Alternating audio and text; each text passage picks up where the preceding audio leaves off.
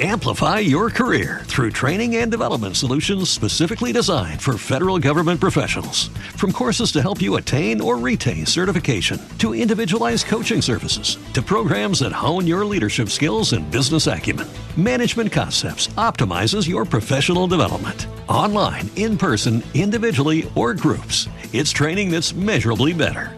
Learn more at managementconcepts.com.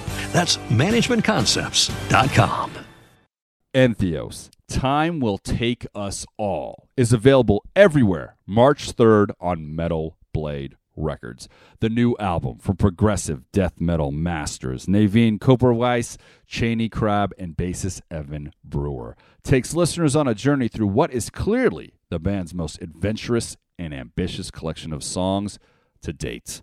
Vocalist Chaney Crabb says, We knew when we started writing that we really wanted to make something darker and heavier that was still uniquely Entheos.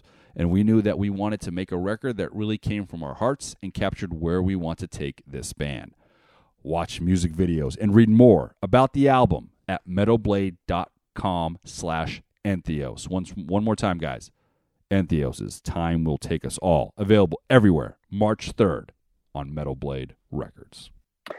Oh my gosh, you guys, I have a fucking secret to tell you. I'm telling you guys first and you guys alone because we have been friends for a decade now, pretty much. You guys know last year I recorded my very first album. Well, guess what? February 24th, you are going to be able to listen to it. But here's what I really want you metalheads to know is on February 24th, you're also going to be able to pre-order the vinyl. What's on the vinyl, friend? On the vinyl are secret tracks that you're only going to be able to hear if you get the vinyl. And rumor has it that my producers are going to lock me in the basement and they're going to make me sign the first 100 copies. And that sounds kinky. So I said yes. So I'm going to sign the first 100 copies. Go pre order it. February 24th. But here's the secret. You go to wizardofjoz.com, wizardofjoz.com, and you sign up for my newsletter. You'll get first dibs. I'll send you guys the link first. Not only that, when you get the vinyl, you're going to get a download code. So March 24th, a week after my birthday, you and I can sit down and watch the video version of my special, a high def version of me, me doing stand up comedy. Okay, you guys, you have to go. Please, I love you so much. Bye.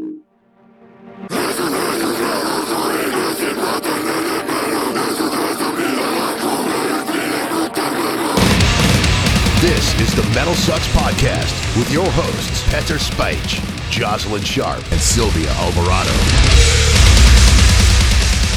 Metal Sucks Podcast. What is going on, everyone out there? Happy, happy, happy New Year.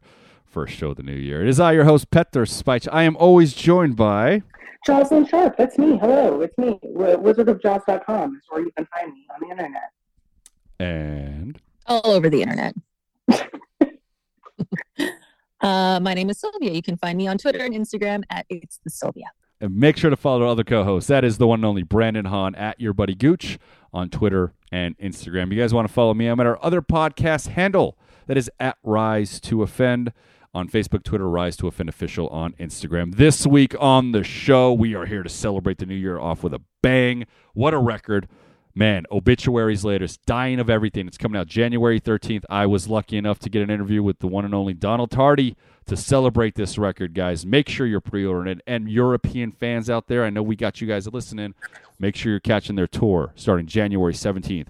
What a package. Heaven Shall Burn, Trivium, Malevolence, and of course, Obituary. That's starting out there. But before my interview with Donald Tardy of Obituary, me, Sil, Joz, we're going to talk a little bit about the Metal Sucks news.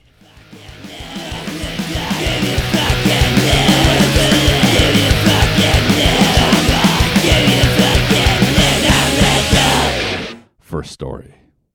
Dee Snider, legend, right? You guys agree? Thanks. yeah. It's been a while, so you guys are like you're like probably like typing out in an email and be like, oh, I gotta come back on. so, uh, anyways, uh, Dee Snider, legend. Okay, he there was a, a list of 200 of the greatest vocals of all times done by Rolling Stones. A lot of controversy with that list. Go to metalsucks.net, read about that story, read about who was uh, not put on that list and who was. But anyways, it stirred up a lot of conversation about vocalists and the such. Dee Snider made a comment that uh, I don't know if it got a little bit of pushback, but this is the headline. Dee Snider argues that Ronnie James Dio and Robert Plant could sing but are not performers. Okay, that's the headline. Boo, mid opinion, Mm. mid opinion, mid, boo. Let me read what he said or tweeted, if I'm not mistaken here, uh, just so we get the full context and not just the headline. He is, this is what he wrote. He goes, You are confusing singing with performing. There is a huge difference between a great frontman and a great singer. Ronnie was one of the greatest singers of all time, but as a frontman, he pretty much just stood on stage and sang. Freddie was an amazing singer and frontman, obviously talking about Freddie Mercury.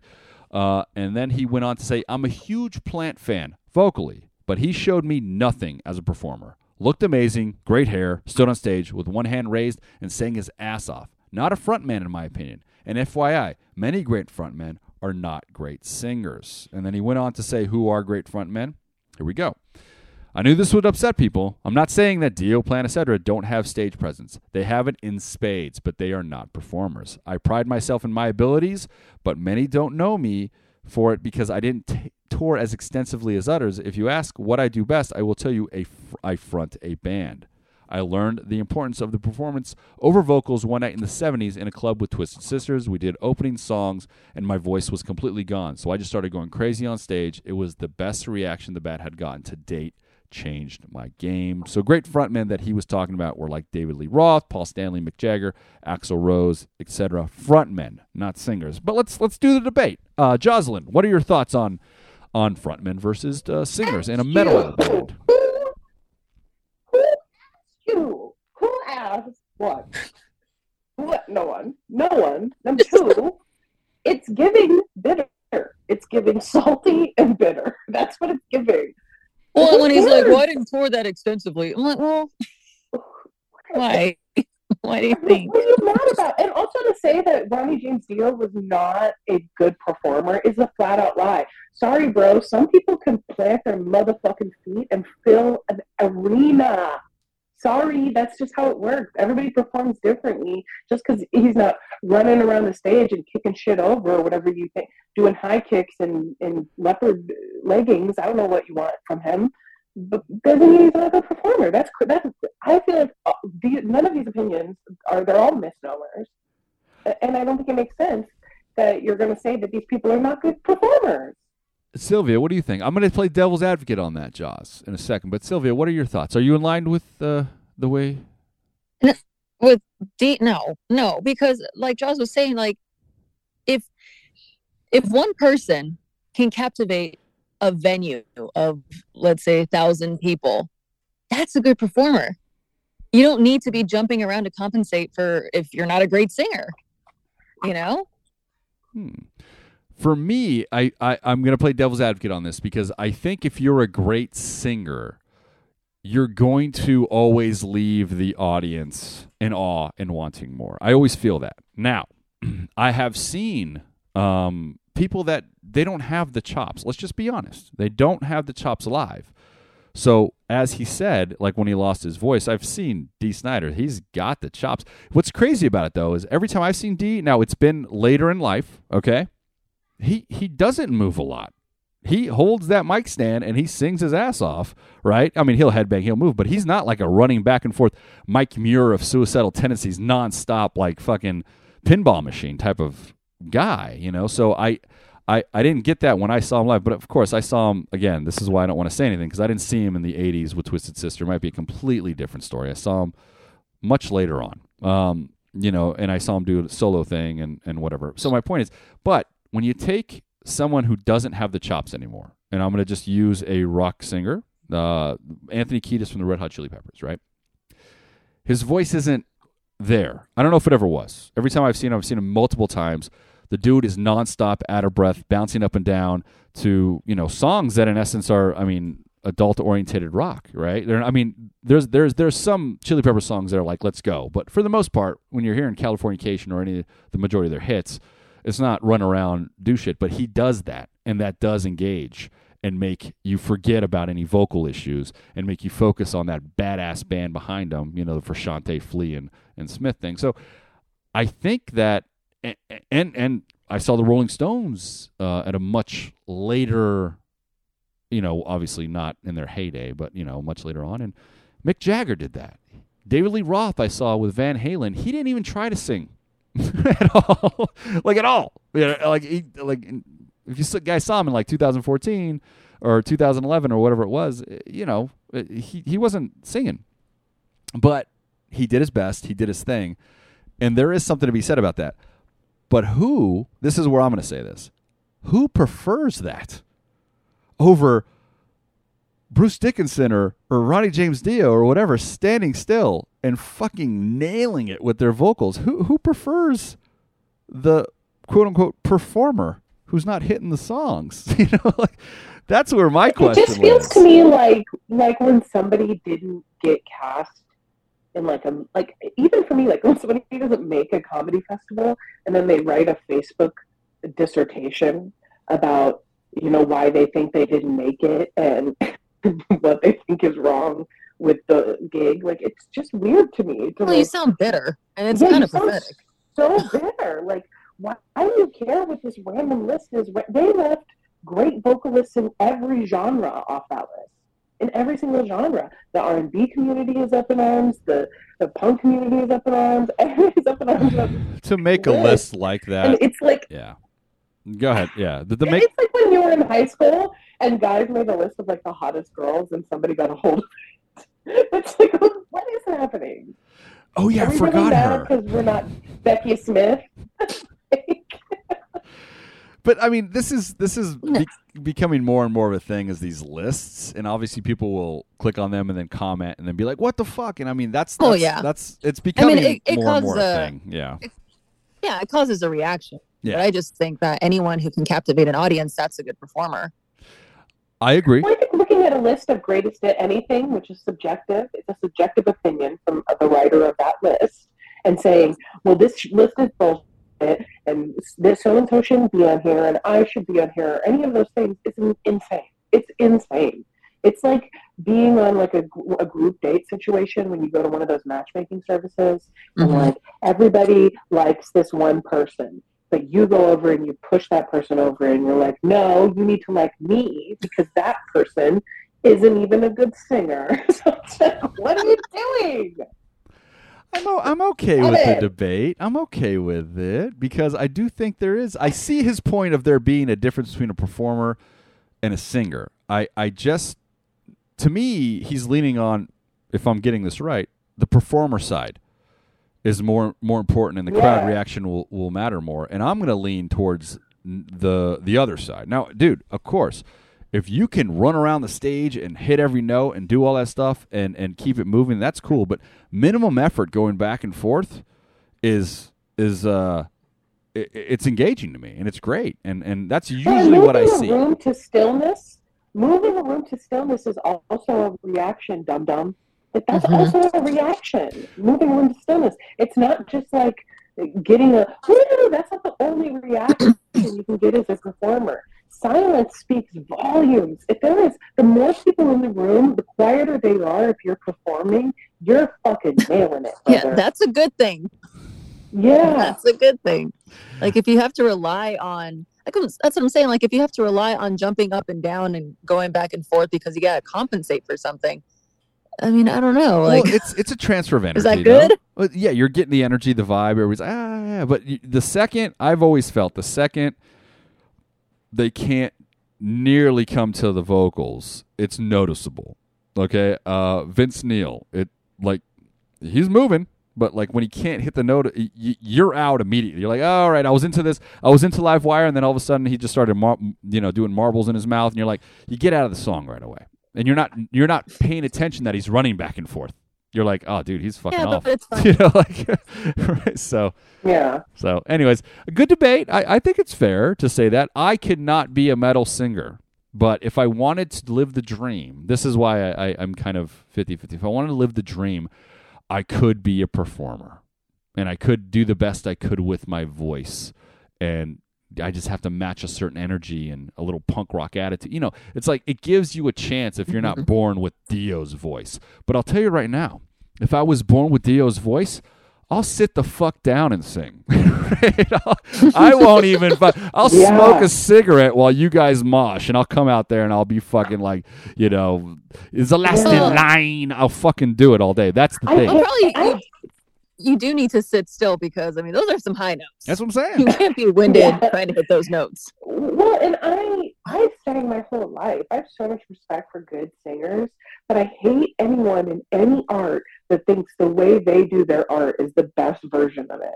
I That's hate annoying. that. But Dee's a great singer. that. He, Dee is a great singer. Like to this day, Dee Snider. If you guys, I know he doesn't. I don't know if he's doing live shows anymore or whatever. But I, uh, dude, if you guys saw him, you guys know. Like out of his generation, fuck, he's aged like top three. Like amazing. his here's the thing about me. As here's the thing about me is there's great singers. There's like stay-at-home moms who are singers that will blow your fucking socks off. You that you've never heard of them. They're doing dishes and they're fucking hitting whistle notes. You know what I'm saying? So my point is, is like I'd rather be, uh, not like be like, oh, this guy's a great singer, but he's kind of an asshole. Like he's kind of shitting on these other singers. Like why can't you just like be happy? Like let people have their flowers, brother. Like I don't get it. In, in essence, though, uh, I mean, we'll move on to the next story. That's what I'm saying. In essence, he him drawing a line in the sand and saying there's performers and singers, and him preferring whatever side the performers. I think he's elevating those with the talent and saying like, yeah, dude, but the crowd likes this side uh, more from his perspective, right? But he is elevating the talent Right. you know, of the singer, and that in our genre, and that's that's cool. And the the 200 uh, greatest singers of all time that Rolling Stone listed, obviously, it's just an impossible task. And I, I remember looking at it, I'm like, why would they attempt this? Oh, we're getting clicks on it, right? It's the stupidest thing ever. For me to say number one is, I don't know, whoever, you know. But the point is, is that um, it worked. Hats off, Rolling Stone. Good job. I'm sure that uh, y- you know. This is not hate because she's good at what she does, but Taylor Swift is on that list. Well, I think Taylor Swift's on their list too, Joz. I'm sure. like, I'm assuming. I'm not saying anything negative, but like you know, Bob Dylan's on the list. There's a lot of people that we we don't. this is my but this Yeah. is my point is I don't think she's a vocalist. I'm not hating on what she does. She's really great at specifically what she does, but she's not a vocalist. That's not her talent. Mm, I agree, but I mean, She's a great she's a great pop songwriter, and they're putting her on the 200 best vocalists. Uh, I see your point. I'll agree with that. So in in essence, though, that means you're now switching and agreeing with Dee to be like these aren't. There's performers on this list, like uh, you're talking about Taylor Swift. No, what I'm saying is this list is specifically designed to make us fight. I, I, I know, duh. Brothers against sisters. No. It's like the impossible. it- It's a list of like there is no truth to this whatsoever, and Stop pe- fighting. people don't. Yeah, people will never be like, "Whoa!" They'll just be like, "What the fuck?" You know, it's like because they, they they I guess they assume everything they read is supposed to be honest. you know, like, but uh, it's uh, it's a crazy list. Moving on to the next story though, or that because it means anything. Or that it means anything. well, it I mean, we're I talking about it. all. We're talking about it, and we're talking about Dee, and we're celebrating the vocal styles of Ronnie James Dio. I And, posted Taking Back Sunday lyrics every day in high school for a whole month. That didn't mean anything. There's, you can post whatever you want on the internet. It's meaningless. It doesn't mean anything. uh, I don't get it. I'll I'm fair, getting too old. can I can I fair enough you and move on? So, yeah, yeah, yeah. Fair enough, I'm Jozalyn. turning into an old lady. Next story. Okay. All right. Growing up, System of a Down was in my pocket, right? And my pocket of like amazing bands that came out during that the nu metal rise. And uh, you know, I'm not labeling them or anything, but they were part of that rise. Um, and just such a unique, amazing band. Getting to see them live during their rise, you know, from a small venue all the way through. Um, they were just very an important band, and I am one that never wants a band to lose that because that's how I experience them. I say the same thing about Rage Against the Machine, you know, um, and other bands that haven't put out records in forever. Um, their songs still are very relevant and matter. But what I hate about the modern times when those bands aren't putting out records is that there's always headlines of them it's seemingly taking jabs at each other through the media, right? This week, um, I guess the least favorite System of a Down member, uh, yet the most vocal, John Dolmayan, said that, that we probably should have parted ways with Serj in 2006, the singer of the band. Um, and I think everybody was just like, fucking part with him right now. You guys are not going to be System of a Down. like, Wait, isn't aren't they? Yeah. Isn't that his brother-in-law? yeah, they're brother-in-laws too, which is another like it's just like you just slap your. But let's go to you, Sylvia, on this. What are your They're thoughts? Dead, they're just dead holidays, just like shoving, like passive aggressively eating mashed potatoes across the table. Will you tell John to pass the mashed potatoes? Will you tell Serj? So let me read. That's the quote. Tell quote. Serj that I don't want to pass him the And I am in use of the mashed potatoes right now. Can you tell Serj is going to take a while? Can you tell John to fuck off? Can you? That's how it is Thanksgiving. Uh, it makes me honestly so sad because like um system was like my introduction to harder metal like it, it was like a very formative band for my music discovering genre like journey and as an adolescent so Oh, for sure. it just- Especially like it just mesmerized and hypnotized. Like, yes Oh it, my it was, God. it, it was hearing El Kombucha mushroom face I will never forget I was sitting in my friend's bedroom staring out the window and I was like what am I listening to it changed my life. Like it completely changed the trajectory of the music I was trying to discover. And I always get so bummed. But, but I have a question for you guys because this makes me. I think about this a lot. Do you sometimes think some of the greatest art comes out of conflict? yeah, for sure. It can serve as Uh, an inspiration. I, I, I, I'm gonna say, I'm gonna, I'm not gonna, I'm gonna say for sure, it, some art does come out of conflict because you're forced to get the project done.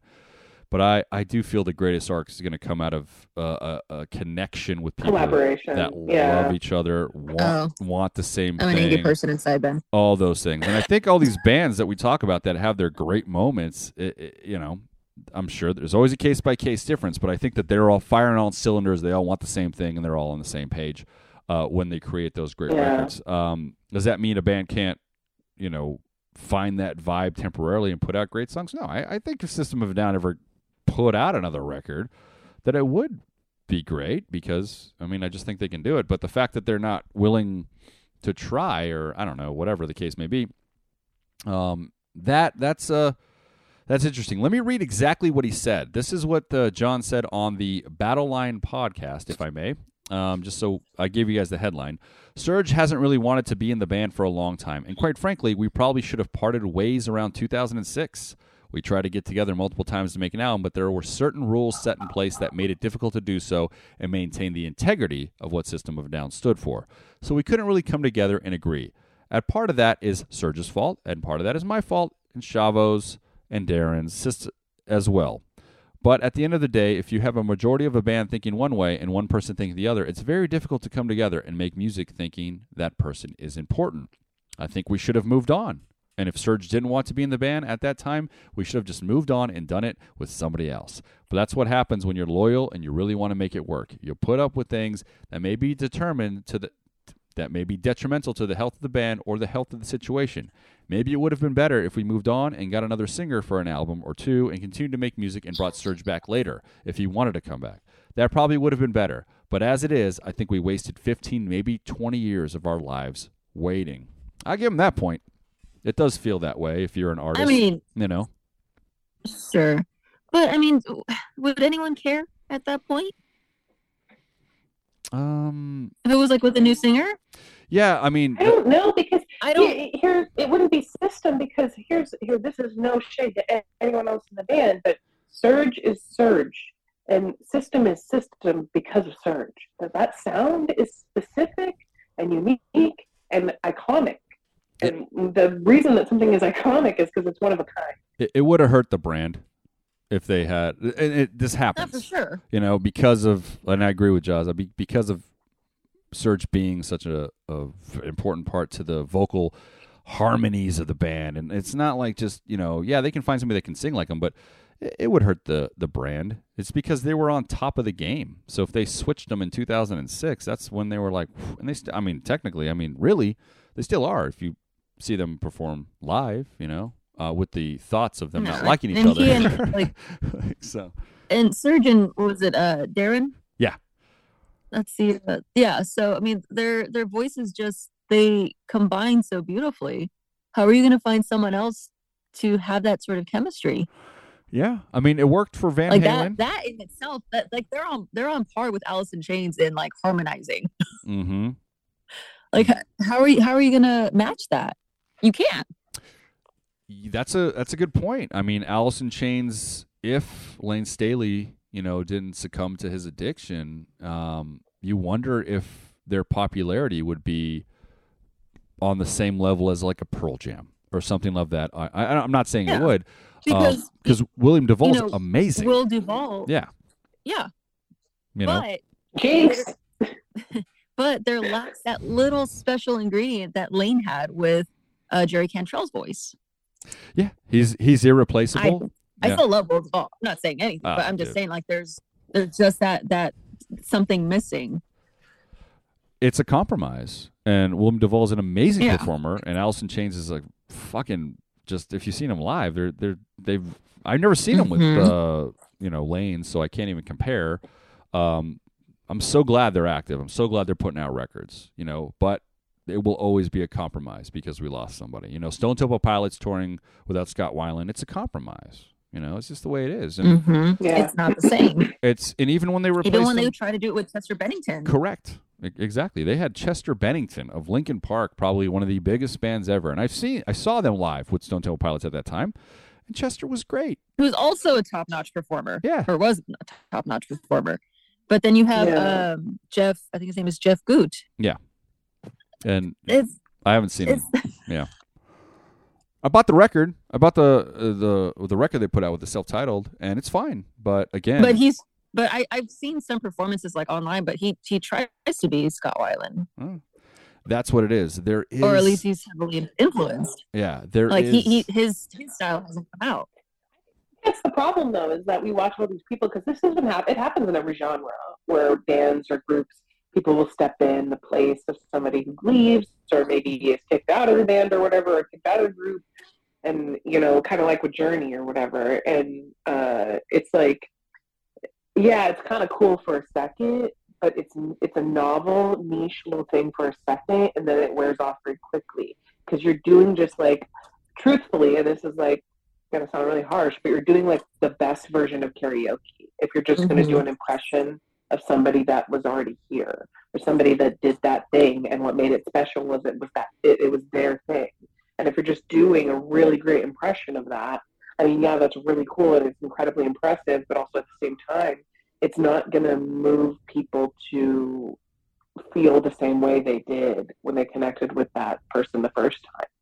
And I think with um with Alice in Chains and, and Will Duvall, like at least you still have Jerry Cantrell who's kind of like the leader of the the bunch, you know? Mhm. But with Yeah. with Daron, I don't know if he's that without Serj. Because I feel like Serj was the the main guy. Yeah, and keep in mind that um, when these bands rose, youth was a part of it too. You know, I always say this to people: like, like if you see a band Yeah. that's a, an- an older legacy band, it doesn't have the original members. You're also missing that original that the youth, which you can't get back. You know, obviously, but that's also something that we compromise with. Is that no, dude, you're not going to do the same things you did 30 years ago. Um, but if you got the same guys, it feels the same. It can. But when you have, you know, a singer that's I don't know, 20 years less younger than the guys on stage and the whole vibe is different. Doesn't mean it's not a good time, doesn't mean all that stuff, but my point is is that there is what System of a Down has done to maintain and do live shows every now and then and they put out those two really good songs. It shows that they still have that that brotherhood.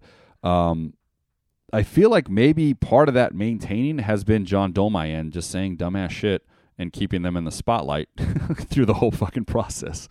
But that's what I don't want. So You know what I'm saying? I do feel we like have to thank John this whole time? for for for keeping them uh, news headlines throughout Yeah. all these years of no records. Yeah, because everything newsworthy's kind of been him. You know, not in a good way, but Yeah. uh, I'll tell you something right now. When they get their stuff together and they put out a record, all this will be forgotten. You know, um, and that's part of the modern day media. Is as long as you are a headline, then people will listen to your band, like your band, talk about your band, like we're doing. So, um, Not when he when he talks about but the isn't integrity. it weird to act like your? Isn't it weird to act like your friend is keeping you from doing the thing you love? Um, Did you feel that way? it, I mean, yeah. y- yeah. I mean, I, I don't I don't. It's weird, to be, it's weird to be like, I should be doing this thing, and it's like, okay, like, go. Look- you're mad at him. Like, I know you don't. I know you can't make a system record without him, but you can still make a record. But what's the what's the what's the worst thing about life? The what ifs, right? A lot of us live our lives like I just don't want the what if. Let me just do what's on my mind and think about it. And he'll always have the what if we made records for the past fifteen or twenty years, and it's fair. It's fair for him to say like like what if we Yeah, did some fair. albums, you know? And now I can't get those years back, and that what if is really what it is. And and it's fair for him to be like, dude, if uh, 2006, what if we did get rid of him and people accepted our new singer for the last 20 years and it worked out? Um, and we had a new identity and a new fan base that fell in love with this style. Sepultura did that. You know, it took years for people to accept Derrick Green, and a lot of people still don't. You know, but like me as a metal fan, I'm like I'm excited about Derrick Green Sepultura. You know, um, and they what if they started that transition a long time ago? However, again, Derrick Green Sepultura is not the Cavalera Brothers Sepultura, and that's all we're saying. Serj would, you know, whoever they followed it would not be System with Serj, and um, yeah, but uh, we'll see. I'm sure we'll get some more uh, more interviews with John Dolmayan saying something in a uh, interesting manner to keep that band open and honest and all that stuff. And uh, last, I mean, we ask this all the time, but when you hear an interview like this, do you think that there will be a new System of Down record in the next year? No. So No, I mean, I know that they're going to be um, at the Sick New World Fest yeah, they got one Um, show booked this year. May. They have one show this year. I no. No, yeah, it's I don't going to so. happen. No.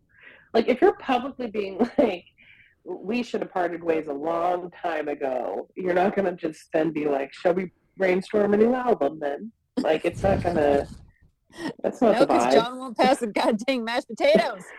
yeah. Fucking John.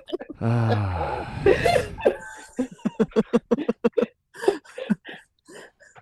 Thanksgiving. John's fault. With that, it's time. the time. Tankian household.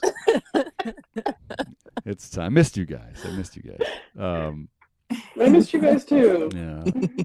It's time, guys, uh, for the reason you're all here, for the reason that we're here, and that is to celebrate the latest record from Obituary, Dying of Everything. It's coming out January 13th. Here it is. Here's my interview with Donald Tardy of Obituary. Amplify your career through training and development solutions specifically designed for federal government professionals. From courses to help you attain or retain certification, to individualized coaching services, to programs that hone your leadership skills and business acumen, Management Concepts optimizes your professional development. Online, in person, individually, or groups, it's training that's measurably better. Learn more at managementconcepts.com. That's managementconcepts.com.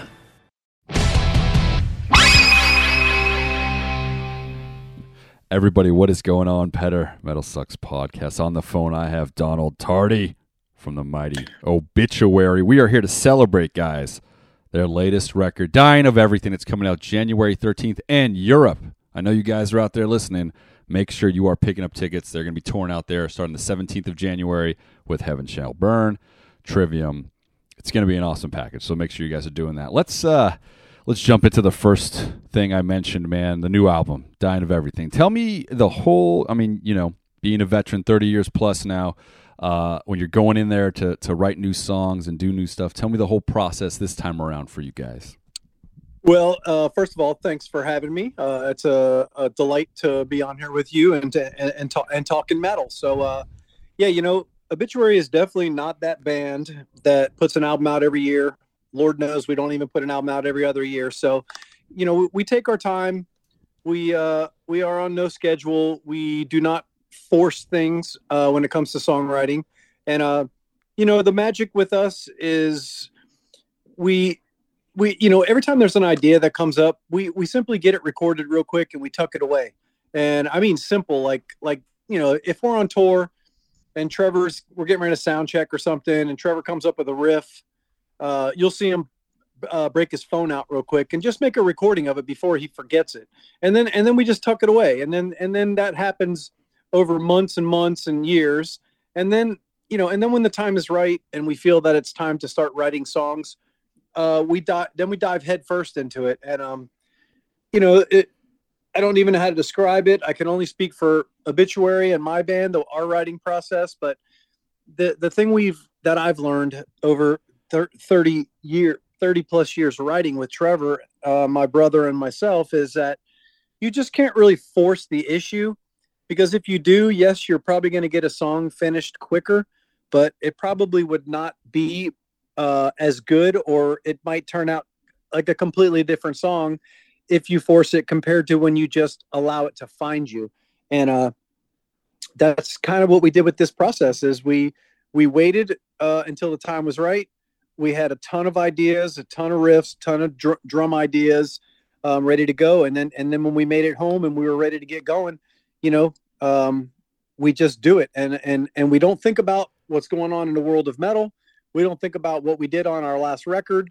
We don't think what fans are hoping for and needing from obituary. We simply get in the room, we crack a cold beer, and we just start we just start jamming, me and Trevor. And uh and and usually within the first 15 minutes, that's where the song for the day is gonna is gonna is gonna come up. And if it doesn't, we are not a band to sit there for four hours and work on one riff until we figure out another riff. Um, pressure doesn't do you any good. Having a good time is everything to us and we've learned that that's how that's how you come up with fresh, fun, killer ideas, and uh, and, and that's what we did on this on this album. And uh, with the pandemic, it allowed us to to really just dissect these songs and and take our times, you know, take our time with them. So when we thought a song was finished, we would tuck it away for a couple weeks and then and then bust it out and blast it over to PA and and and listen to it. And then most of the time we we come up with very small minute little things but it's what makes a song good to great and uh, and we had that luxury um, uh, home during the pandemic to actually do that and really di- dissect these songs so i'm super excited about it nice dude and you got you have your own studio you guys do right since executioner's return you've used the same studio is that accurate that is very accurate uh, we we bought the house my brother and, and i uh, about 25 years ago because we have always lived together um, and then so when we were still just renting as 20 something year olds, um, we finally said, let's, let's find a, a, house, man. Let's find a compound that we can call the studio. And, uh, and we did. And, and, and, and we converted the, uh, you know, it basically a two car garage separate from the house that we, you know, we, we converted it into a studio. And then for the last two decades, it's just been a blast. So yes, to answer your question, since the Executioner's Return album, you know, we, we we took the money that would have been spent in a studio at $100 an hour, as everybody knows how expensive studios uh, are and were. And, and, instead, we invested in a Pro Tools rig and all the microphones and cables and gear and snakes and plugins and all that good stuff. And uh, and and, and now look at us. 15 years later, we're still uh, pumping out albums and, and we're getting better and better with each one because we learn each time. So uh, there's a bit of magic that goes on with the recording process with us because my brother and I, we only basically learned enough Pro Tools to track the record.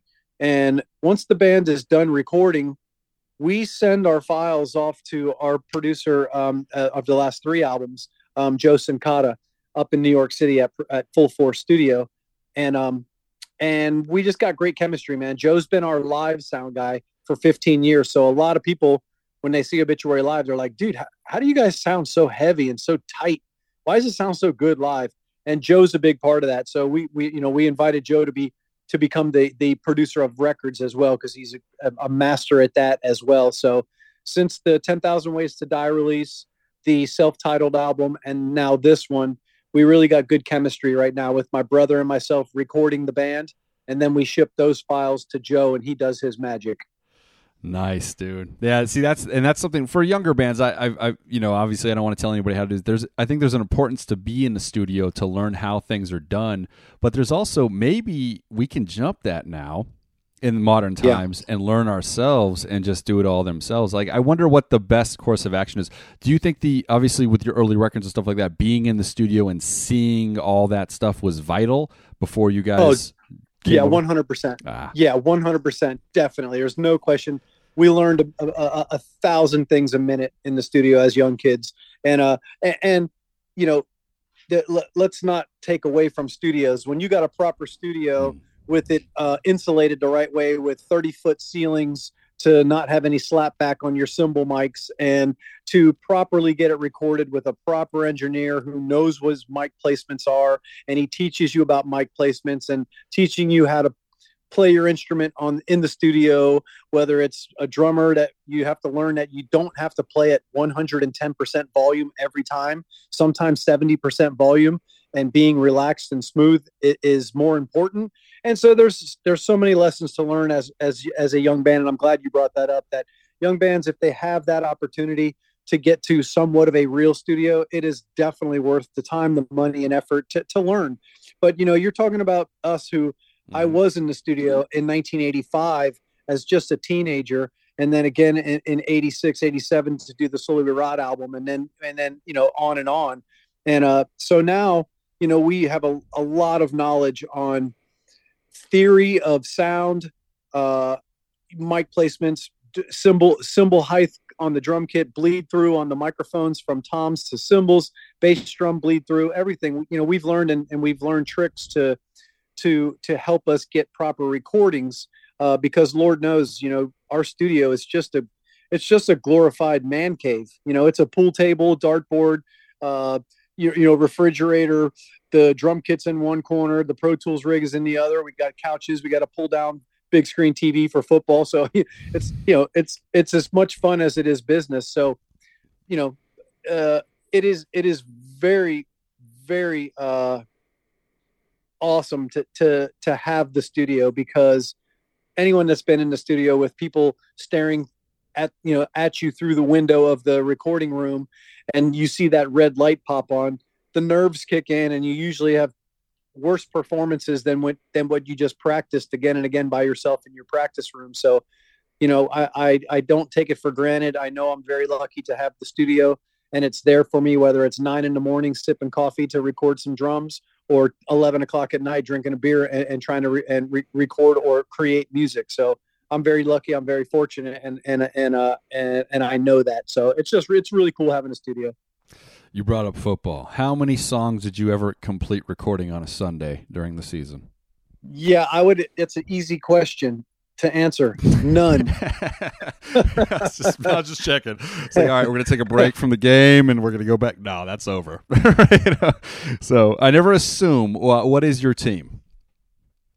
uh john and i were born in north miami beach Okay. on north miami beach so we are dolphins, Dolphins. fans to the heart uh we've been in tampa um since 1980 so what is that 43 years Yeah. Um, but but I'm a Dolphins fan. You know, I was a Dolphins fan because my dad was a Dolphins fan. His brothers were Dolphin fans. I got those photos of me as a kid with the Dolphins helmet on. I got a photo of me with Garo Yepremian, the kicker from the '70s, um, with the Dolphins. You know that kind of stuff. So Yeah. it's in my DNA. Um, Trevor and Terry are diehard Bucs fans, and uh, and John John and I are uh, Dolphins fans. And Ken doesn't even know what football is. He thinks that it's played with uh, skates and uh, and a and a and a and a round ball. Ken, Ken is the answer to write songs on Sundays in the obituary. Yeah, camp. exactly. Ken- He's the guy. Yeah, Ken's the guy that doesn't know any better. He's texting my brother when it's fourth and three with one minute to go in the fourth quarter, and wonders why he doesn't get a reply from John. Yeah, that's that's it's funny because on on occasion my wife will be like, "Hey, I need you to get this done on Sunday," and I'm like, "Um, like, Right, yeah. Saturday? Can we? Yeah. when? Yeah. Like, you know, like it's an all day thing. I better wake up early." Yeah, exactly. Yeah, it's it's it's a it's a beautiful thing. Cause it's funny because I talked to Corpse Grinder and he was telling me he was a Broncos fan because I assumed he was a Tampa Bay fan, and he, he kind of got mad at me because I'm like, ah, Tom Brady, bad. you know, like this is years ago. It's like fuck Tom Brady. I'm like, all right, all right, I need to check. Yeah. I can't assume. you know? What makes what makes what did what what did George say the the the, the Denver connection is with him? Crazy enough, it's because he was um um and every time he comes on the show, all we do is talk football. I've actually gotten emails from people saying they're pissed off about it. I don't care, but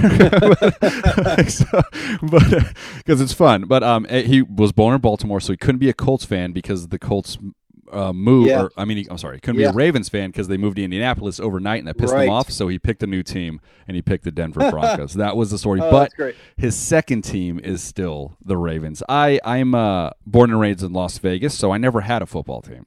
So when I was a kid, my dad was like, "You have to pick a team." I'm like, "My favorite color is orange." So I made the Right. lifelong fucking mistake of picking the Cleveland Browns.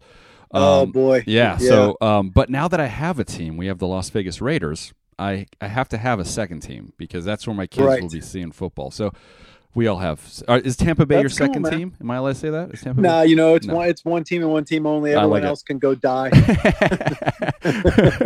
that is the correct attitude. Our our rule out here is like you are not allowed to bet on your against your team. Period. yeah, That's- absolutely not. like if I, That's if, why I don't bother Yeah. when, it, when we're on tour and the NFL season. If we're on tour on the NFL season, all the all the bands on tour usually do the uh, you know the football pool, yeah, and I have no business doing football pool. A because I don't know anything about the other teams because I don't care, and B I cannot pick against the Dolphins, and uh, we know that the Dolphins have not have have had the greatest luck in the last two decades either. Even with Marino being as great as he was, you know, we we've made it to some playoffs, but uh, it's just hard to pick against your team because it's you know you're picking not by the brain but by the heart, and I never win, so I don't play the football pools. smart man. I'm the same. My loyalty trumps all. Stupidity beyond. I don't care. Mm, It's, Yeah, it's, it's a exactly. Yeah, it's like I don't care how dumb I am. Yeah. so- So anyway, but, uh, for the for the listeners' sake, uh, Yes. well, let's move on to metal. Yes, I apologize for that. So the next question that we had, good. guys, because we don't want the, we don't want the emails to be like stop talking about football. I get excited. It's fun. but you just wrapped up uh, my first show. Uh, let me just tell you this story, and then because I just saw you guys recently out here in Vegas as well in this tour. Uh, my first show back from COVID, the first band I got to see was you guys out here at Psycho Vegas. Um, had to get Oh, off cool. work, run out there, get to the main stage, and I gotta tell you, man, like you guys just like it was an epiphany moment of like I can't believe I took this shit for granted, right? You know? Awesome. And uh, it was just a fantastic moment. Um, what was it like for you guys when you came back and started doing the live shows again? And was that one of the first shows you guys did upon the comeback? That was, yeah, that was one of the first shows we did. That was definitely one of the. That was definitely the first show that we had to get onto on an airplane to Mm. go do. Um, I, I don't. I honestly can't remember um, if we did uh, any any tour any tours before that, but I think it was the comeback for us as well. And let me tell you, uh, you don't like you said you. you- I don't realize. I did not realize how much I absolutely missed it, and how much I needed it to to to be on stage behind a drum kit. Uh, performing my songs for fans that want to see it. I mean, there's there's nothing there's nothing more gratifying, satisfying, and exciting for me. Um, you know, I'm a drummer. I, I can play my drums every day by myself in a room with nobody and still be happy as can be. But to perform, um, you know, it's what I've done since I was 15 years old is to is to play music for for for people and friends that want to hear it. Yeah, dude. That's it- that's that's the community. That's why there's so much love because we're both on both sides of the fence. We need each other, and it's just a beautiful thing, man. There's there's I Yeah. said I said this to a, uh recently to someone I interviewed. I was like, you know what? Um, on my deathbed, I'll forget all these milestones in my life, but I'll never forget when I saw that band on that show. you know, like Right. it's a memory That's right. forever, man. So it's one of those things. But yeah, you just finished up a tour in North America, and we'll talk about the European tour, which we want to promote as well. Uh, I mean, Yeah. what a package, dude! You guys just played out Yeah. here. Uh, if people missed it, man, it was Amon Amarth Carcass. Uh, you guys and oof, top of my Cattle decap. Thank you. Yeah, cattle, cattle decapitation, yeah, man. What a fucking tour. Yeah. Um, a lot of bands are saying it's a different climate and it's a little tougher, uh, not just financially, but just the, with the way things are. How was your experience on that tour? Are you seeing that as well with the inflation and stuff? Well, I mean, we were extremely lucky and fortunate to be invited to that tour because Amon Amarth are absolutely exploding, and uh, we were playing venues that we uh, Obituary would never even, you know, we would never get the opportunity to play such such big venues, and we were playing in front of much bigger crowds than we would have. So, so the the, the business part of side of it, it was it was fantastic Mm. for us. But you know, even more importantly, you know, we we've known those dudes for over 15 years because we toured with them in Europe.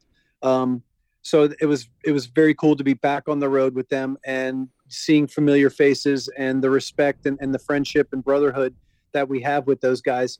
Um, is is unspoken. You know, it's just it makes it makes the tour so much better when you already know each other and you know the grind and you know the quirks and the ins and outs and what to do and what not to do and and, and all that stuff.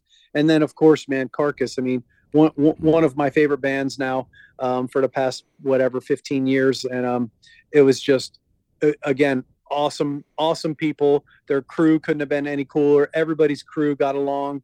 Um, it just was a great tour, and the business side of it, absolutely slam packed venues, and the fans got a great show. I mean, all the bands just crushed it every night. Oh, dude, no, that package is amazing. And let's talk about the package up in Europe. This is going to be equally as great. Heaven Shall Burn, you guys, yeah. Trivium, and Malevolence. Yeah, and Malevolence. Yeah, yeah. I, I'm I'm stoked about Malevolence because I'll be the first to to admit that I was not familiar with them. I I did not know them. Uh, we we got the offer of this tour, and um, we knew it was a a very smart uh, a smart tour for Obituary because we could have. Uh, put together a headline tour and all death metal bands going to Europe. But then you're playing in front of just death metal fans. Um, and we have a new album, and it's been six years since the record. So to get in front of Heaven Shall Burn fans and and and Trivium fans who are metalheads, mm-hmm. but they don't necessarily know uh, Florida death metal and obituary death metal. A lot of those fans do, but a lot of them do not. So it's a it was a calculated decision to accept that tour and get in front of new eyeballs and new and hopefully gain new fans each night. Um, and again, Trivium is is friends of ours. They're Florida boys. They have exploded. They are super popular, um, and they are packing venues right now. So again, we're very fortunate and lucky to be invited to a great tour. Uh, the venues are amazing that we're going to be playing, and uh, and I'm just really looking forward to it. I'm looking forward to playing some of these new songs off the off the new album. Yeah, dude. Uh, and speaking of that, we're going to play a couple after the interview. But which, how many tracks do you like to debut um, off of a new record for like a fan base, like the tour upcoming? How many tr- new tracks would you guys want to perform for that audience? Yeah, it, that would all depend on how many bands uh, are on the tour, uh-huh. what style the other music is, meaning what, just like I explained, yeah. meaning what what what type of person is walking in, and then also how many minutes on stage do we have? You know, so for this one we have like 35, 45 minutes um, on stage um, as a support act. So we still know we want to we want to play some new songs to get everybody excited and get them uh, teach them these new songs and let them hear it. But we also know we'll get beer cans thrown at us if we're not playing some of the classics. You know, if we're not playing chopped in half and we're not playing slowly, um, people are, are going to be a little bit disappointed. So, you know, you try and do your best. We're going to definitely play at least two a night because we're excited about this new album and uh, and then and then some classic ones. Beautiful, man. Uh, looking forward to it. Europe, make sure you guys are catching this tour. I'm telling you, us in North America, we got a package that was unforgettable. You guys got one too. Make sure you guys are doing it. Starting January 17th. Let's talk about the first single you guys did release. There's three out right now, if I'm not mistaken. But the first one is always yeah. the taste. That's like, oh, obituary's back, right? Why was the yeah. wrong time the right song to to give us uh, right? Yeah, the right time for the wrong time, man. um, it, it, because you know it's. It, I, I almost want to. Uh, so it's two ways. Um, again, we knew we were about to hit the American tour, and those are Amon Amarth fans. They are they. A lot of them know obituary very well, but a lot of them do not. I mean, Amon t- tapped into a big, broad audience. They are the next um, for the size of the crowds. Mm-hmm. They're they're pulling crowds that Slayer was pulling, and uh, it's incredible. I mean, thousands, not hundreds, I mean, thousands of people a night. So we knew we needed to pick a song that was going to be that groovy mid-tempo classic obituary feel for all those fans that come in walking into the venue going i've heard of obituary but i've never heard it or i've never seen it live so the wrong time was that was selected mainly because of that. But with that said, it's also it's such a damn good song and it's so obituary like and it's again that meat and potatoes I like to call it. It's obituaries mid tempo, got some drum groove to it. The riff is is easily remembered and my brother knocked it out of the park with his vocals on that song.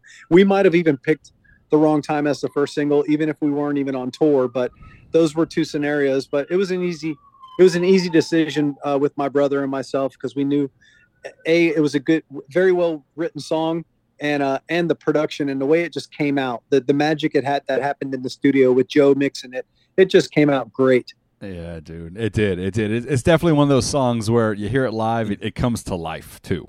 You know, uh, it's yeah. it's the one that it's definitely the song that you want to do that, and that's that's that's. I always found it for me because metal listeners like myself, at least, not everybody, but we're album listeners, right?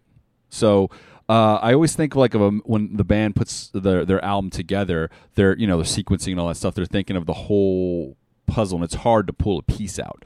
Did you guys ever yeah. feel that, or or is it is it am I kind of off base on that? No, I mean it, it's a the the world of of picking uh this you know the the song the song listing when you finish an album and the set list when you're playing live. It's very tough. It's they're both very challenging and maybe a lot of fans don't think about the challenge that bands have to put the songs in, in the proper order that you think is going to make sense. And, and I, I do it for obituary 99% of the time. Thank God those guys trust me when it comes to picking a set list, but also picking the song listing on the record, how it's going to be played. Um, and yeah, to, to, it, it is, it is a challenge and it, it is something that not not a lot of band members want to be a part of. I've learned that for sure, um, which is sometimes good because too many chiefs and uh, you know not not enough Indians. Everybody putting their hand in the pie. It doesn't usually come out as well cooked if uh, com- compared to just one one chef.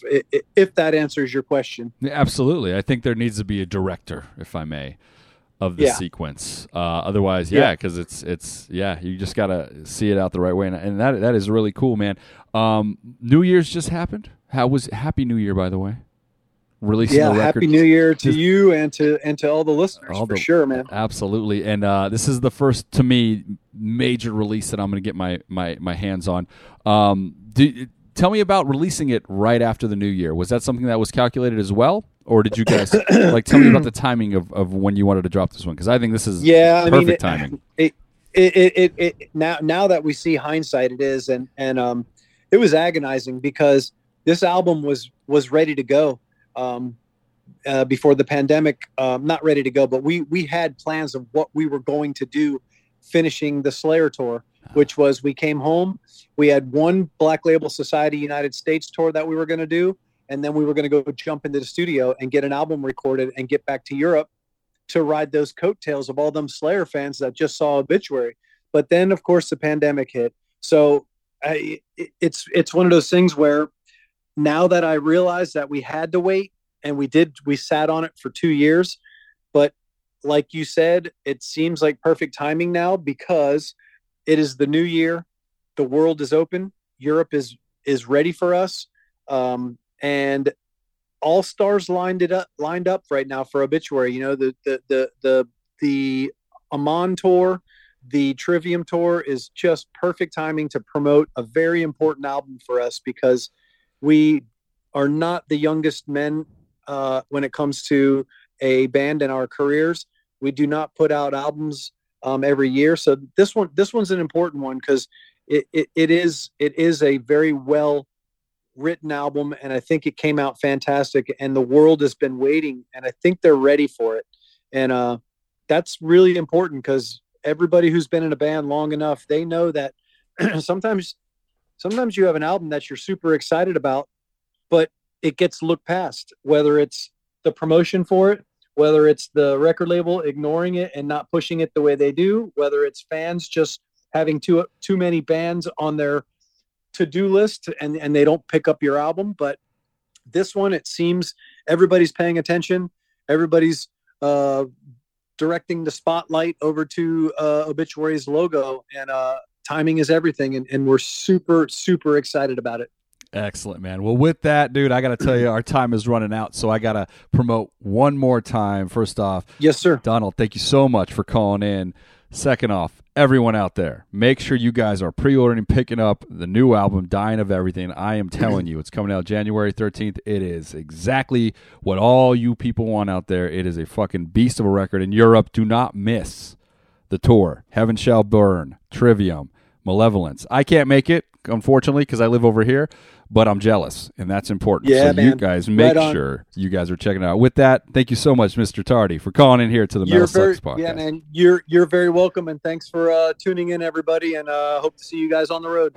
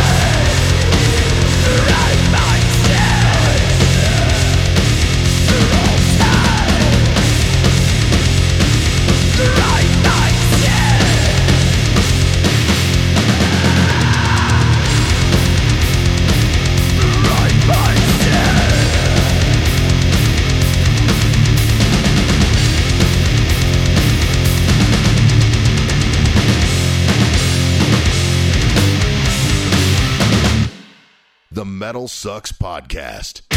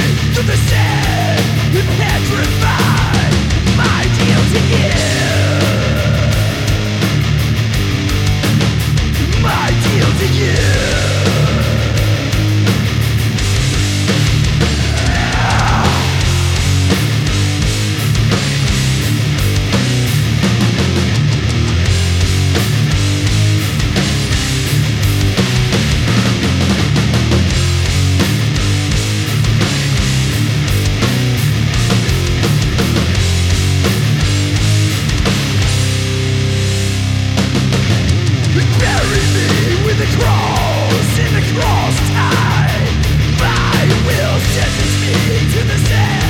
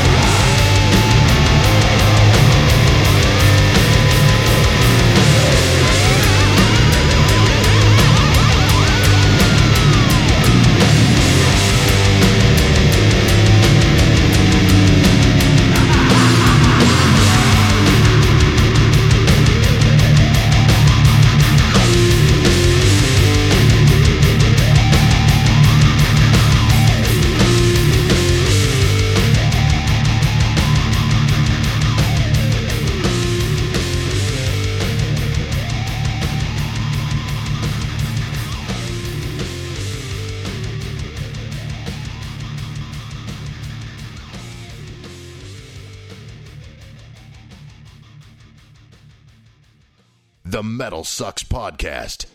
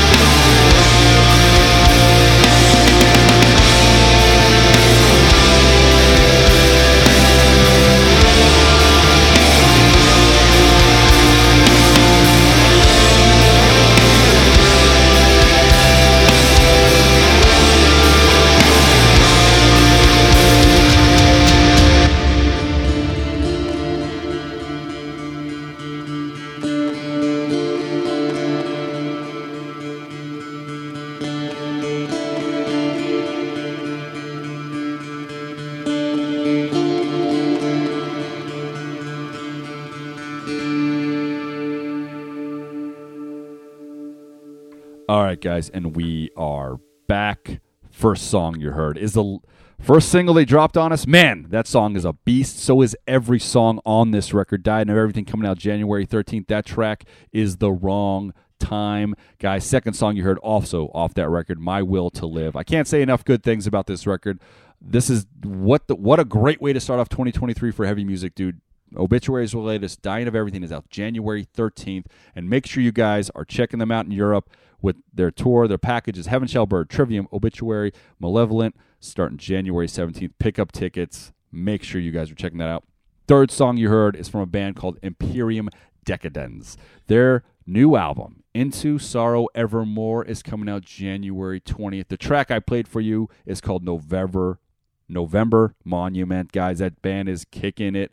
It is a great album. Make sure you guys are checking out more from them and picking up the new record. Once again, Into Sorrow Evermore is coming out January 20th. The band Imperium Dekadenz. With that, we want to thank everybody out there for the five star reviews we keep getting on the good old Apple iTunes. You guys are the best. That's all we ask for as a podcast team. If you take the time to go to your little Apple device, hit five stars. We don't need comments, we don't need nothing. Just seeing that number grow means the world to us as a podcast team. And also all the support for our documentary discussion podcast. That is Rise to Offend. If you guys haven't checked that one out, we've done so many figures from political figures, from bands. We've done Peter Steele, Phil Anselmo. We the last episode we did was Chuck Schuldiner. Uh, we try to do everything we can uh, in that documentary discussion podcast. If you guys haven't checked it out, it's called Rise to Offend. Go check it out. It's a fun listen. Uh, and with that, guys, February 24th is a big day for you, Jozalyn. oh my god, I'm so excited. You guys, you guys, you guys, you have to pre order the vinyl. I'm so excited that I'm doing this. It's going to be a little EP, it's going to be select stuff, and then secret tracks. I'm so excited. Oh, I'm so excited. I, I know Joz, and I'm pre ordering the vinyl, and you're going to sign my copy. That's not going to be part of the hundred. You're gonna sign mine. I'll sign every. I'll sign every one of the first 100 copies. You've seen my my record player and my speakers. Just hearing your voice coming out of those things is gonna be crazy. By the way, because it's all it's That a, be insane. it's right? a tape player, a vinyl, and see, there is no there is no way to get you through for a podcast. There's no Wi-Fi on that bitch. But now there's a way. Uh-uh. There's now there's a way. Sound like it. Yes, yes. With that, guys, make sure you're supporting. We'll, we'll, we'll keep reminding you guys. But until next week, again, Happy New Year's to all. The Metal Sucks Podcast is signing off. Amplify your career through training and development solutions specifically designed for federal government professionals. From courses to help you attain or retain certification, to individualized coaching services, to programs that hone your leadership skills and business acumen, Management Concepts optimizes your professional development. Online, in person, individually, or groups, it's training that's measurably better. Learn more at managementconcepts.com. That's managementconcepts.com.